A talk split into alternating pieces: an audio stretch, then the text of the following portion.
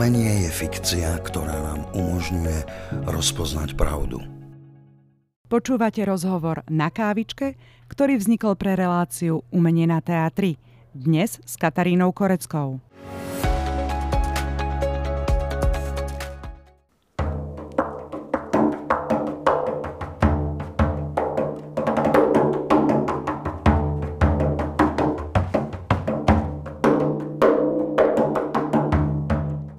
Nás na kávičku pozval známy hudobník, hráč na bicie Martin Valihora. Martin, ďakujem za pozvanie. Martin, ako sa máš? Ďakujem veľmi pekne. E, mám sa to veľmi dobre. Ďakujem za pozvanie aj ja. A ďakujem, že si ma predstavila ako hráča na bicie nástroje lebo už v poslednej dobe som bol promotér a organizátor viac ako hráč a veľmi mi to chýbalo. Aký bol ten tvoj rok? Všetkých nás zaskočilo to, čo sa deje a zastavil sa čas, to bol prvý šok.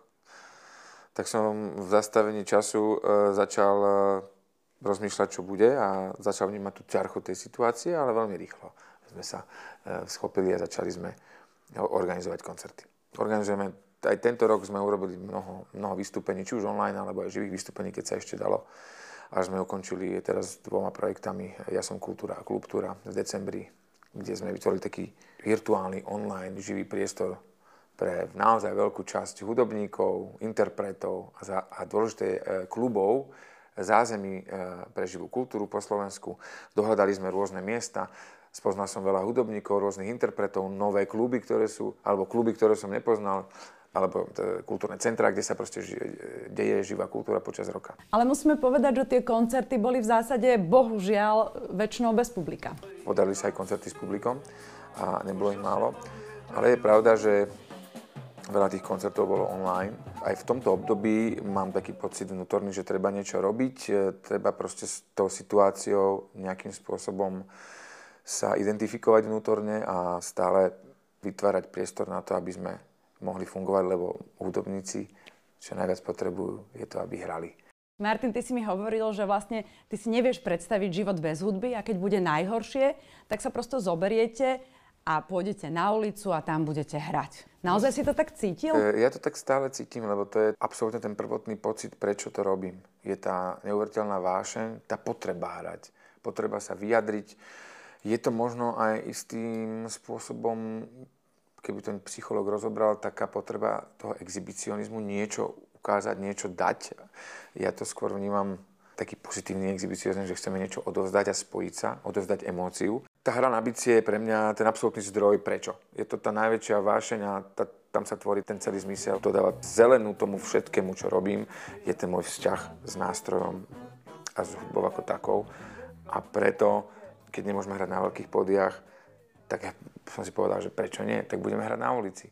Pôjdeme na ulicu, pôjdeme na námestie, dáme si na rúškach, kto sme, aby ľudia nás e, opoznali, a, a, alebo aj nie, veď to nie je až také podstatné, ale myslím, že je to príjemné, keď pán Griglák, alebo e, Michal Bugal, alebo Eugen Zar, alebo kdokoľvek e, hrajú e, na ulici, e, vedieť, že sú to oni a že si tí priaznivci hudby to môžu nájsť, môžeme sa s nimi spojiť aj touto formou a takisto trošku vytvoriť taký pocit, že Teraz sa musíme spojiť a musíme zabojovať tak, ako vieme, bez tých veľkých očakávaní. Martin, ty si sa tento rok opätovne stal otcom. Jedno dieťa už máš, teraz sa ti narodila ďalšia cerka. Ako vlastne vnímaš tento aspekt, že si znova po veľa rokoch ocinom malého dieťaťa? To je krásny pocit.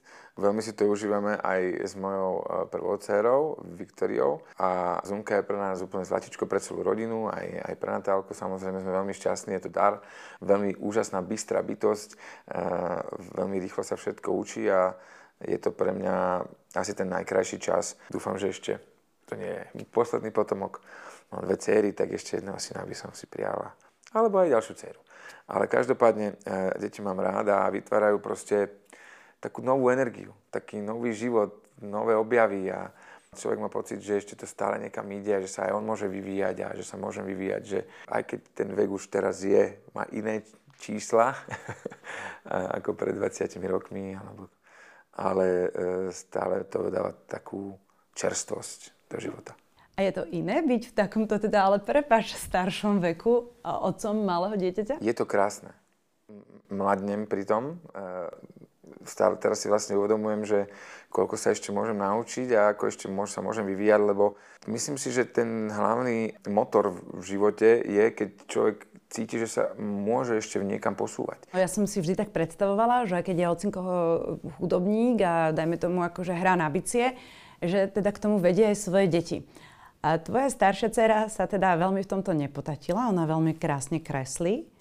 Krásne maluje, venuje sa umeniu, malbe a rôznym iným aj formám výtvarného umenia a momentálne chce pokračovať v štúdiu v zahraničí a verím, že sa nám to spoločne podarí. A mladá Zunka, nová Zunka naša, tak tá zase veľmi reaguje na hudbu. Má taký, myslím, trošku sa v nej vidím, ako tiež som bol taký, ktorý mal rád pozornosť a hneď nejakým spôsobom sa, sa prezentoval aj, či už niečo zobral, niečo zahral, niečo povedal a tak ďalej. Takže myslím si, že a keď počúvam muziku a keď ju hrám alebo keď ju bubnujem, tak veľmi e, spozorne a veľmi to za, zavníma a hneď sa začne do toho nejakým spôsobom aj pohybom, e, začne so mnou spolupracovať. Takže myslím si, že hudba bude mať pre e, Zunku miesto v živote, ale to nehovorím, že Vikinka by nemala slúh alebo rytmus. Má. Len možno, že sa to v nej objaví neskôr. Ako hudbu doma počúvaš so svojimi deťmi? Počúvam rôznu hudbu ale menej detské pesničky, musím povedať. Viacej e, nachádzam tú detskú hravú formu aj v takých tých kvalitnejších, pardon, nechcem povedať kvalitnejších, ale v tých vyspelejších hudbách a, alebo interpretoch.